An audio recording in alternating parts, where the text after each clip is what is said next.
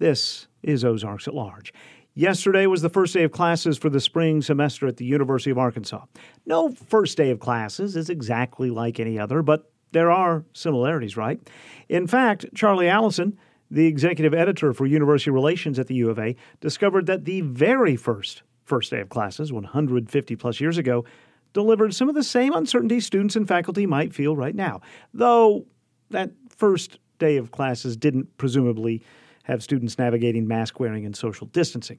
Charlie, this week, for his observation of the U of A's sesquicentennial, takes us back to the first, first day of classes. 150 years ago, on the morning of January 22, 1872, a 16 year old woman named Anna Putman set out from the warmth of her family's home and headed for school. Her family lived on the hill just south of the university campus, now known as Putman Hill, and she headed to the university campus to enroll. It was the first day of classes at the Arkansas Industrial University. The winter had been colder than normal that year, and, and snow had covered the ground since December. In fact, another eight inches had fallen just the Thursday prior. City ice merchants were staying busy cutting blocks of ice from the ponds, rivers, and creeks across town, hauling the ice away to be buried in sawdust for storage for the coming summer. Anna's chilly walk from her family's house to the new university campus led through a hollow along a rutted wagon path now known as Duncan Avenue and up onto the fields of the old McIlroy farm. She approached a grove of bare limbed trees at the top of the hill, dark against the pale morning sky. Amid that grove, the university's newly erected school building stood square on the crown of the hill. With some timidity, she walked up to the building and peeked through a window. She didn't like what she saw. The school building itself didn't bother her. Admittedly, the board and batten structure wasn't of collegiate standard. It had been hastily built in less than two months to meet a deadline for the university's opening. One student described it as, quote, a little lonely two story frame building standing hidden among the black oak trees. Still, in most respects, the classroom building was familiar, not unlike the private subscription schools that existed in Arkansas prior to the Civil War. The tall windows looked in on a large single room with a wood stove. It was already full of embers and warming the building against the frigid weather.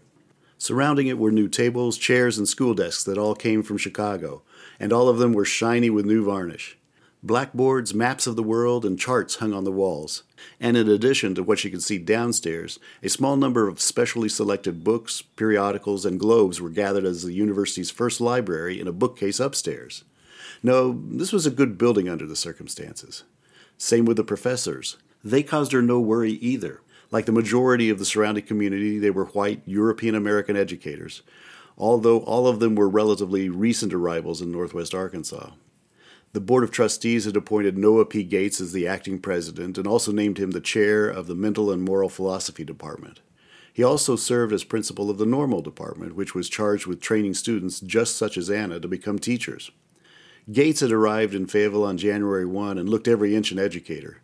The university also hired Charles H. Leverett. He had taught at the Ozark Institute in the nearby community of Mount Comfort since the end of the war, and he would serve as professor of ancient languages and literature. Both Gates and Leverett could look stern, but they were what any student expected a teacher or a professor to be. Within two weeks, they were joined by Mary Gorton, who came from Illinois and became preceptress of the Normal Department and professor of mathematics and English literature. No, the faculty by all appearances were fine. When Anna Putman entered the two story building to seek admission and register for classes that first day, she looked into the school building and saw the other students. Like her, they were white students who grew up in the surrounding community of Fayetteville. The hasty opening of the university hadn't given students from elsewhere in the state enough time to travel to Fayetteville for the opening. Yet still, she found one troubling element, one commonality of despair. To her, the seven other students were all of one type boys. Their names were William Brooks, Frank Bowie, John Carlyle, Cyrus R. Gilbreth, Andrew Gregg, Albert Gregg, and Robert Putman. That last boy was Anna's younger brother, which probably didn't help her disposition much. After that historic first day of university classes, she ran home sobbing and told her mother and father, quote, I'll never go to that boys' school again. I am the only girl enrolled.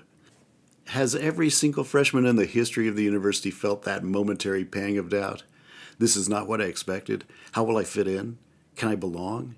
Will the school ever be a home to me? she was ready to quit, but Anna's mother, Elizabeth, would not allow the doubts to fester.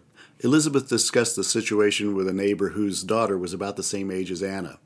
Soon, Maggie Campbell joined Anna Putman in the walk to campus, and together they kept the door open for future women. Putman did indeed become a teacher, earning her teaching license after three years at the university. She returned a few years later and also earned her Bachelor of Arts and taught for 53 years, sending generations of new students to the university.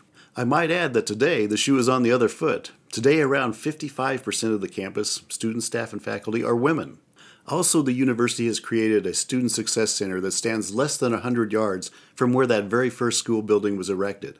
It's a center that brings together numerous programs aimed at helping students overcome obstacles on campus, whatever their self doubts. The center offers all manner of programs from tutoring labs to academic advisors, from financial aid to writing studios, and from peer mentoring programs to just a shot of caffeine from the Starbucks coffee shop downstairs. The Student Success Center is aimed at being a hub for students who deserve the very best the university can give. And as with Anna Putman, not one of them should be dissuaded from their educational prospects by any stumbling block, large or small.